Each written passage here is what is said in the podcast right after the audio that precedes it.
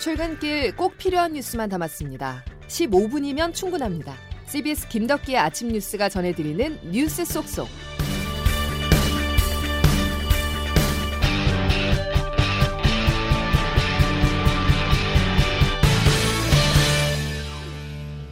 여러분 안녕하십니까. 11월 5일 김덕기 아침 뉴스입니다.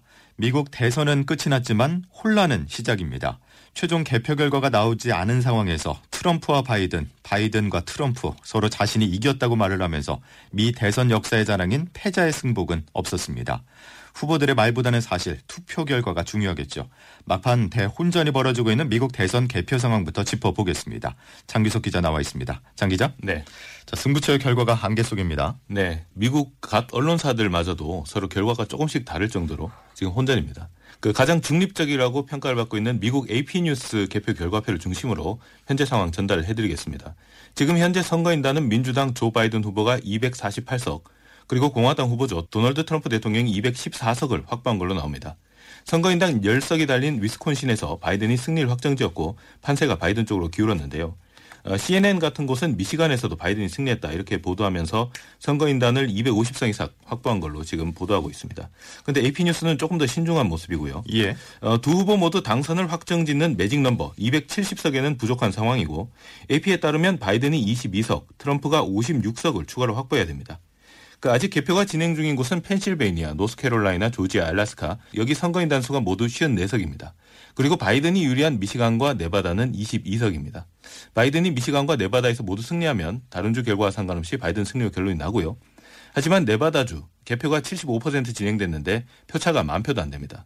남은 25% 표를 까면서 언제든지 결과가 뒤집어질 수 있고요. 예. 네바다가 트럼프에게 넘어가면 계산이 좀 더 복잡해집니다. 트럼프 우위인 주 가운데서 이겨야 되는데 조지아나 노스캐롤라이나 모두 90% 이상 개표된 상황에서 트럼프가 7, 8만 표 차이로 앞서고 있습니다. 결국 선거인단이 20명으로 현재 가장 규모가 큰 그 펜실베이니아주의 선거 결과가 당락을 결정지을 전망입니다. 현재 펜실베이니아 86% 개표에 트럼프가 30만 표 이상 앞서 나가고 있습니다. 예, 장규석 기자 여기까지 듣죠. 자, 들으신 것처럼 미국 대통령 선거 개표가 혼전을 거듭하고 있습니다. 미국 역사상 이런 대선은 없었다라는 평가가 나올 정도인데요. 미국 워싱턴 연결하겠습니다. 권민주 특파원. 네, 워싱턴입니다. 예, 개표 막판 혼전이 벌어지고 있는데 그 이유는 뭡니까? 투표함이 어느 게 먼저 개봉되느냐 이거에 따라서 조금 혼전이 있는 것 같습니다. 예. 앞서 장기석 기자가 이야기한 대로 트럼프가 초반에 앞섰다가 나중에 지금 역전되는 상황이 지금 속출하고 있는데요. 예.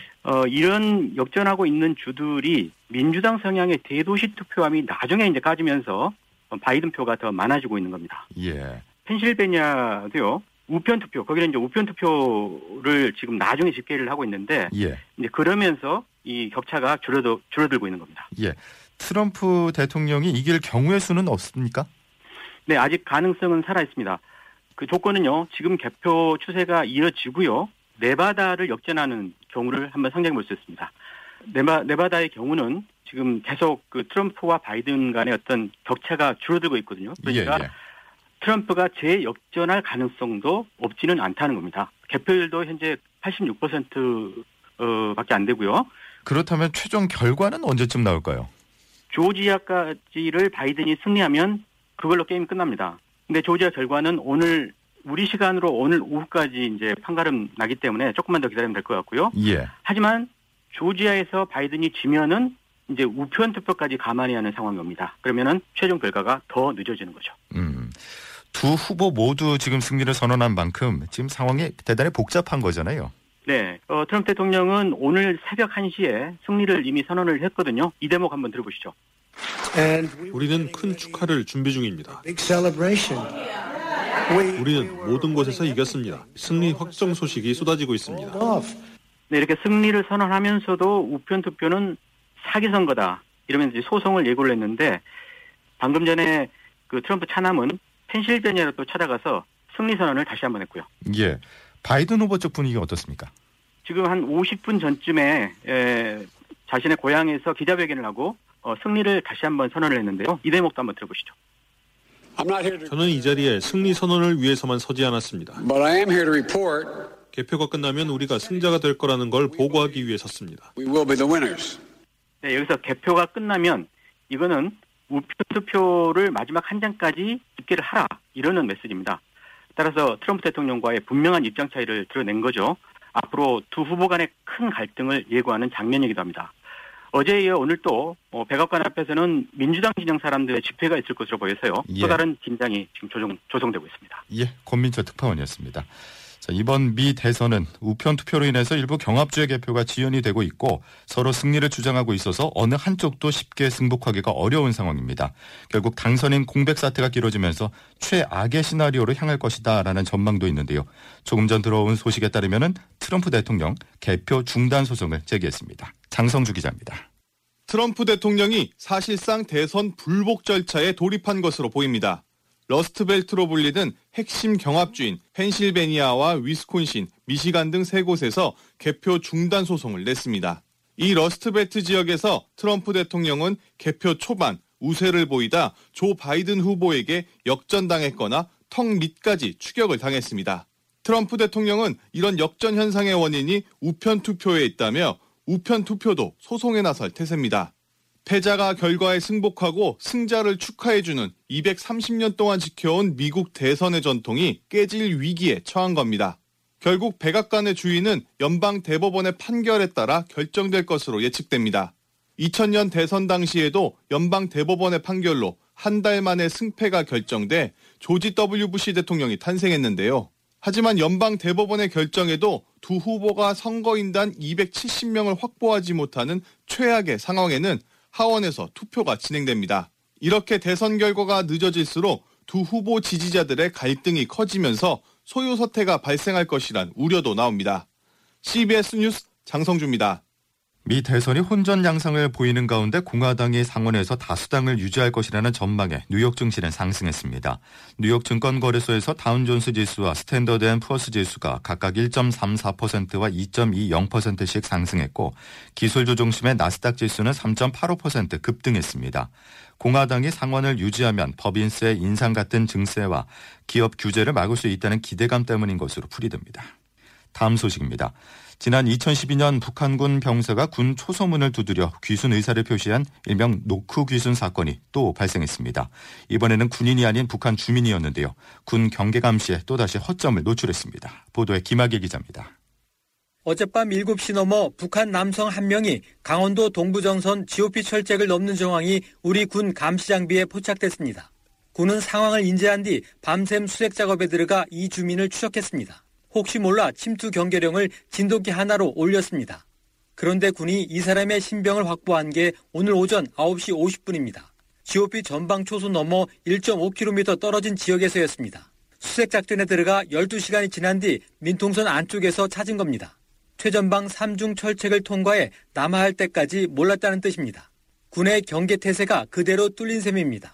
군 당국은 현재 이 남성의 월남 경위 등에 대한 합동 조사를 하고 있습니다. 우리 군의 신병 확보 과정에서 아무런 저항을 하지 않아 단순 귀순으로 추정됩니다. 합참은 이와 관련한 북한군의 특이 동향은 없었다고 밝혔습니다. CBS 뉴스 김학일입니다. 옵티머스 자산운용이 펀드 사기로 빼돌린 투자금 가운데 3억 원 넘는 돈이 서울 강남의 한 일식당으로 흘러간 정황이 포착됐습니다. 투자금이 일식당까지 전해진 이유는 무엇이었을까요? 윤준호 기자가 단독으로 취재했습니다. 서울 강남구 신사동에 위치한 K식당. 1인당 10만원 안팎의 고급 일식 요리를 제공하며 유명 호텔 출신 주방장이 근무해 이름을 알린 곳입니다. 그런데 이 식당으로 옵티머스 측은 지난해 1월부터 10월까지 5차례에 걸쳐 총 3억 7천만 원을 보냈습니다. 돈은 모두 옵티머스의 비자금 조수지로 알려진 회사 트러스트홀에서 지급했습니다. 외관상 관련이 없어 보이지만 CBS 취재 결과 해당 식당의 대표 A씨는 돈이 지급된 시기 트러스트홀에서 사내 이사로 근무한 사실이 확인됐습니다. 그러다가 금융당국의 옵티머스 조사가 본격화되던 올해 초 A씨는 돌연 K식당과 트러스트홀에서 모두 물러났습니다. A씨는 펀드 자금으로 식당을 운영하지 않았고 트러스트홀이 비자금 저수지인지도 몰랐다며 옵티머스와의 관련성에 선을 그었습니다. 일각에는 K식당에 들어간 옵티머스의 자금과 이모 전 청와대 행정관 사이 연관성을 의심하는 시각도 있습니다. K식당에 3억 원이 흘러가고 하루 뒤에 이전 행정관이 지분 절반을 가진 옵티머스의 자회사가 자본금 5억 원으로 설립되고 K식당이 7천만 원을 지급받은 지난해 9월과 10월은 이전 행정관이 청와대에 입성하던 시기와 겹치기 때문입니다. 검찰은 이 같은 자금 흐름을 포착하고 펀드 자금이 K식당에 흘러간 경위 등을 파악하고 있는 것으로 전해졌습니다. CBS 뉴스 윤준호입니다. 경찰이 김학의 전 법무부 차관의 별장 접대 사건을 부실 수사한 의혹을 받는 검사들을 최근 불기소 의견으로 검찰에 송치했습니다. 박하연 기자의 단독 보도입니다. 지난 2013년 김학의 전 차관이 등장하는 동영상으로 촉발된 별장 성폭력 의혹. 당시 검찰은 경찰이 신청한 영장을 번번이 불청구하고 두 번 모두 불기소 처분을 내리면서 제19 감싸기 논란을 불렀습니다. 지난해 검찰 과거사위원회의 재수사 권고로 특별수사단이 꾸려졌고 검찰은 6년 만에 김 전 차관을 기소했습니다. 37개 단체는 당시 봐주기 수사를 한 검사들도 법의 판단을 받아야 한다며 지난해 12월 이들을 경찰에 고발했습니다. 10개월째 수사를 이어온 경찰은 혐의 성립이 어렵다고 판단했습니다. 특별수사단이 수사 외압 의혹 전반을 조사했지만 사실로 드러나지는 않은 점 등을 고려한 것으로 알려졌습니다. 이에 따라 강제 수사 카드는 꺼내들지 않았습니다. 경찰은 일부 자료를 검찰로부터 받았지만 1, 2차 수사 기록과 같은 핵심 자료는 확보하지 못했습니다. 1심에서 무죄를 선고받았던 김 전 차관은 2심에서 일부 뇌물죄 유죄를 받고 법정 구속됐습니다. CBS 뉴스 박하연입니다. 제31회 CBS배 전국 남녀 중고 배구 대회가 오늘부터 11일까지 일주일 동안 강원도 홍천에서 열립니다. 총 45개 팀이 참가하는 이번 대회는 여고부는 풀리그로 치러지고 남녀 중등부와 남고부는 조별리그를 거쳐 우승의 주인공을 가리게 됩니다. 김덕기 아침 뉴스 여러분 함께하고 계신데요. 날씨 알아보겠습니다. 이수경 기상 리포터 전해주시죠. 네, 오늘도 아침에는 차가운 날씨에 대비하셔야겠습니다. 어제보다는 기온이 높지만 서울 등 일부 내륙 지역은 현재 영상 5도 이하의 기온을 보이고 있는데요. 현재 서울은 3.4도로 어제보다는 3도 정도가 높고 여전히 파주와 이천, 춘천이 영하 2도 안팎으로 일부 지역은 오늘도 영하권인 곳이 있습니다. 오늘 일교차가 10도 이상 커지면서 낮 기온 어제보다 높겠는데요. 대부분 15도를 웃돌면서 어제보다 3, 4도가량 높겠습니다. 서울과 수원의 낮 기온이 15도, 대전과 대구 16도, 광주와 부산은 18도가 예상됩니다. 오늘 대체로 맑다가 점차 구름량이 많아질 것으로 보이는데요.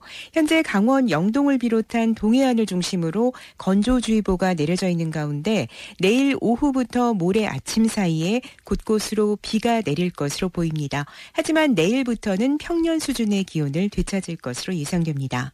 날씨였습니다. 초등학교 돌봄교실이 내일 하루 멈춰설 가능성이 높습니다. 돌봄교실은 학교 수업이 끝난 뒤에 오후 늦게까지 아이를 돌봐주기 때문에 맞벌이 부부에게는 꼭 필요한데요. 만약 파업에 들어간다면 아이 맡길 곳을 구하느라 진땀을 빼야 하는 상황입니다. 오늘이란 시간이 남아있습니다. 교육당국의 적극적인 중재 노력으로 내일 전까지 사태가 해결되길 기대하겠습니다. 김덕기 아침 뉴스 여기까지입니다. 고맙습니다.